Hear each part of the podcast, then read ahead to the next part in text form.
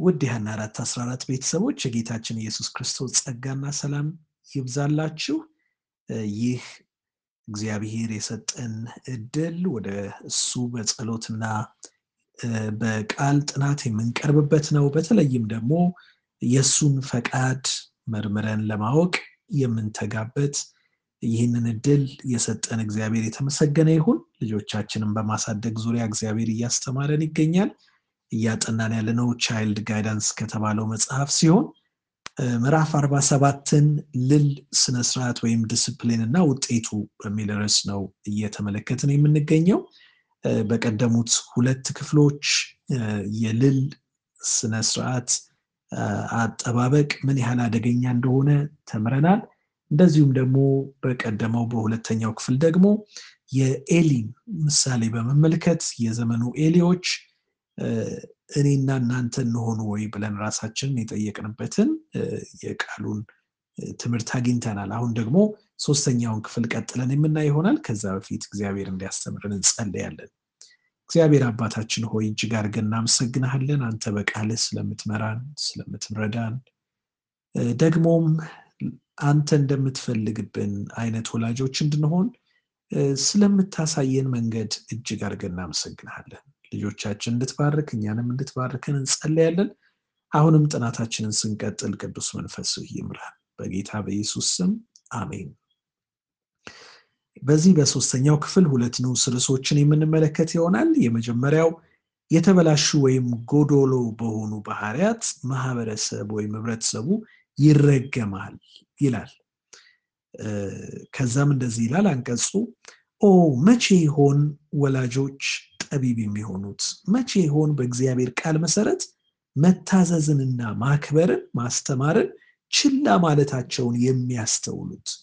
ልል የሆነው ልጆቻቸውን የሚያሰለጥኑበት መንገድ ውጤቱ የሚታየው ልጆቻቸው ወደ ዓለም ሲሄዱ ወይም ህይወታቸውን ከነሱ ከወላጆች ቁጥጥር እና ቤት ውጭ ሆነው የራሳቸውን ቤተሰብ ሲመሰርቱና የዛ ቤት ራስ ሲሆኑ ነው ይላል። የወላጆቻቸውን ስህተት የሚያስቀጥሉ ይሆናሉ።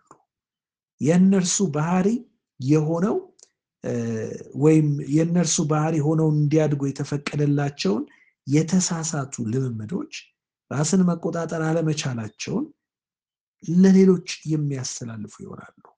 በዚህም ለህብረተሰቡ በረከት ከመሆን ይልቅ መርገም ይሆናሉ ይላል። ከዛም የሚቀጥለው ሀሳብ ላይ ደግሞ በምድራችን ላይ የምናያቸው ብዙ ክፋቶች ወላጆች ራሳቸውንም ሆነ ልጆቻቸውን ስነስርዓት ለማስያዝ ቸል ከማለታቸው የተነሳ የመጡ ሆነው እናገኛቸዋለን። በብዙ ሺህ የሚቆጠሩ የሰይጣን ጥቃት ሰለባዎች በልጅነታቸው ባደጉበት የተበላሸ እድግ ምክንያት ሰለባ የሆኑ ናቸው። እንዲህ ባሳደጉት ወላጆች ላይ የእግዚአብሔር ጠንከር ያለ ተግሳጽ ይመጣል ይለናል። እንግዲህ በአጭሩ ይህ የመጀመሪያው ንዑስ ክፍል የሚያስረዳን ምንድን ነው?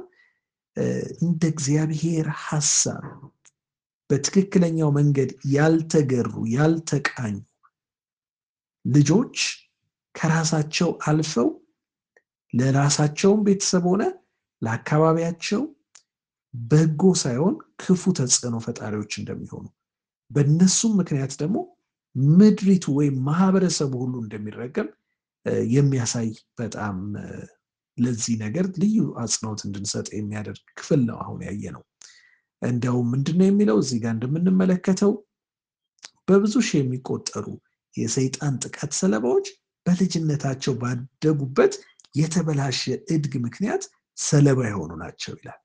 ስለዚህ እኛም ልጆቻችንን የምናሳድግበት መንገድ ልጆቻችንን ወይ ለክርስቶስ ሰራዊት አድርገን አለበለዚያ ደግሞ ለሰይጣን ሰለባዎች አድርገን የምናሳድግበት ወሳኝ የሆነ ኃላፊነት እንደሆነ ከዚህ እንረዳለን ማለት ነው።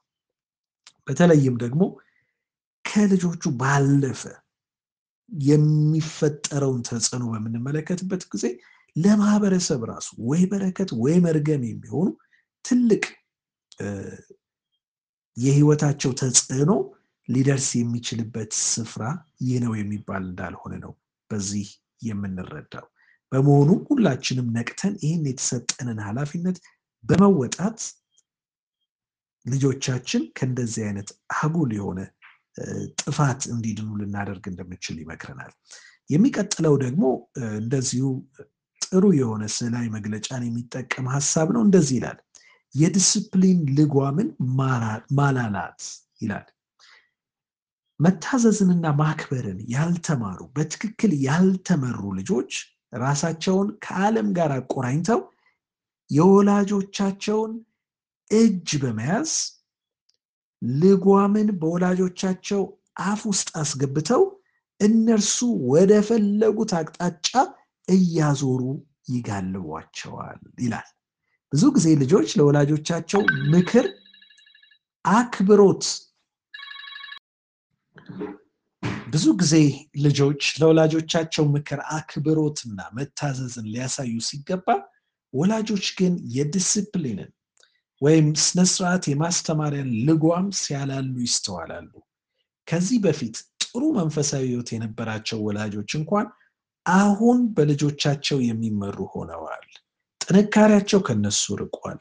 የክርስቶስን መስቀል የተሸከሙ ወላጆች እርሱንም በትጋት ያገለገሉ አጠያቂ በሆነ መንገድ በልጆቻቸው ተነድተው ሄደዋል ይለናል።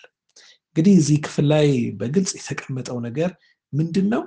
እኛ ልጆቻችንን በትክክለኛው መንገድ ለመምራት በእጃችን እንድንይዝ የተሰጠንን ልጓም በምናላላበት ጊዜ ልጆቹ ከቁጥጥር ውጭ ከመውጣታቸውን ባሻገር ያንን ከኛ እጅ ልጓሙን ወስደው በእኛው ላይ መልሰው አጥልቀው እኛን እነሱ ወደ ፈለጉት አቅጣጫ ለመምራትና ለመውሰድ እንደሚያደርጉን፣ እንደሚጋልቡን፣ እንደሚመሩን የሚያሳይ ነው። ስለዚህ እኛ የተሰጠንን ኃላፊነትና ልናደርግ የሚገባንን ነገር አልተወጣንም ማለት እግዚአብሔር የሰጠንን ስልጣን አልተጠቀምንበትም ማለት ያንን በትረ ስልጣናችንን እንዲሁ ለእነሱ አሳልፈን ሰጥተን እነሱ ደግሞ በተሳሳተው መንገድ እኛን የሚያዙበት እኛን የሚመሩበት እኛን የሚነዱበትን ሁኔታ የምንፈጥርበት ነገር ነው የሚከሰተው እዚህ ጋር እንደምንመለከተው። ለዚህ ነው እንግዲህ እግዚአብሔር በሰጠን ኃላፊነት እሱ በሚከብርበት መንገድ የእሱን ትክክለኛ ማንነት በሚያንጸባርቅበት መንገድ ልጆቻችንን መምራትና ማሳደግ የሚጠበቅብን።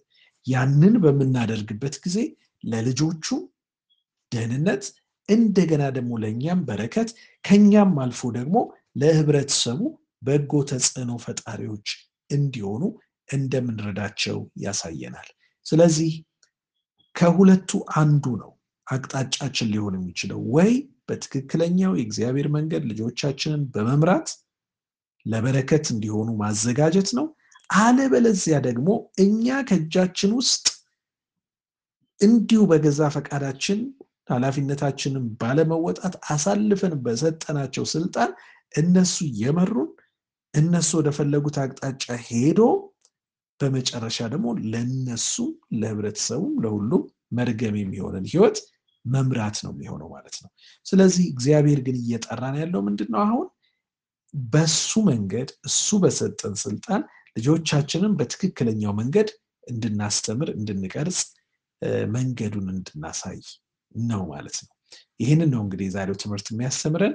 እግዚአብሔር በሰጠን ኃላፊነት የሰጠንን ልጓም በልጆቻችን ላይ በፍቅር አጥልቀን በጽድቅ መንገድ ወደ እሱ ሀሳብ እንድንመራ እግዚአብሔር እንዲረዳን እንድንጸልይ ነው እንጂ ልጆቻችን በእኛ ውስጥ ልጓምን አስገብተው እነሱ ወደፈለጉት አቅጣጫ የሚመሩበትና ነገሮች ደግሞ ወደ ጥላት ክፉ መደምደሚያ የሚቻኮሉበት እንዳይሆኑ ልንጸልይ ያስፈልጋል። እንግዲህ እግዚአብሔር በእንደዚህ አይነት መልካም በሆነ አመራር ልጆቻችን እንድንመራ ጸጋውን ያብዛልን። ጸሎት አድርገን እንጨርሳለን። እግዚአብሔር አባታችን እናመሰግንሃለን። አንተ በቃል ስለምትመክረን፣ ከተኛንበት ስለምታነቃን፣ የተሳሳትንበትን ነገር አሳይተ ስለምትመልሰን፣ ስለሚያበረታንና ስለሚያጽናናንም ቃል ተመስገን። እንግዲህ በሰማነው ቃል መኖር እንድንችል በልጆቻችን ላይ የሰጠንን ስልጣን ለክብርህ እንደሚገባ መጠቀም እንድንችል እንጂ ጌታ ሆይ ያንን አሳልፈን በመስጠት ልጆቻችንን እኛም ወደ ጥፋት እንዳንሄድ እንድትጠብቀን እንጸለያለን። ስለሰማህን ተመስገን። ክብር ሁሉ ለአንተ ይሁን። በጌታ በኢየሱስ ክርስቶስ ስም አሜን።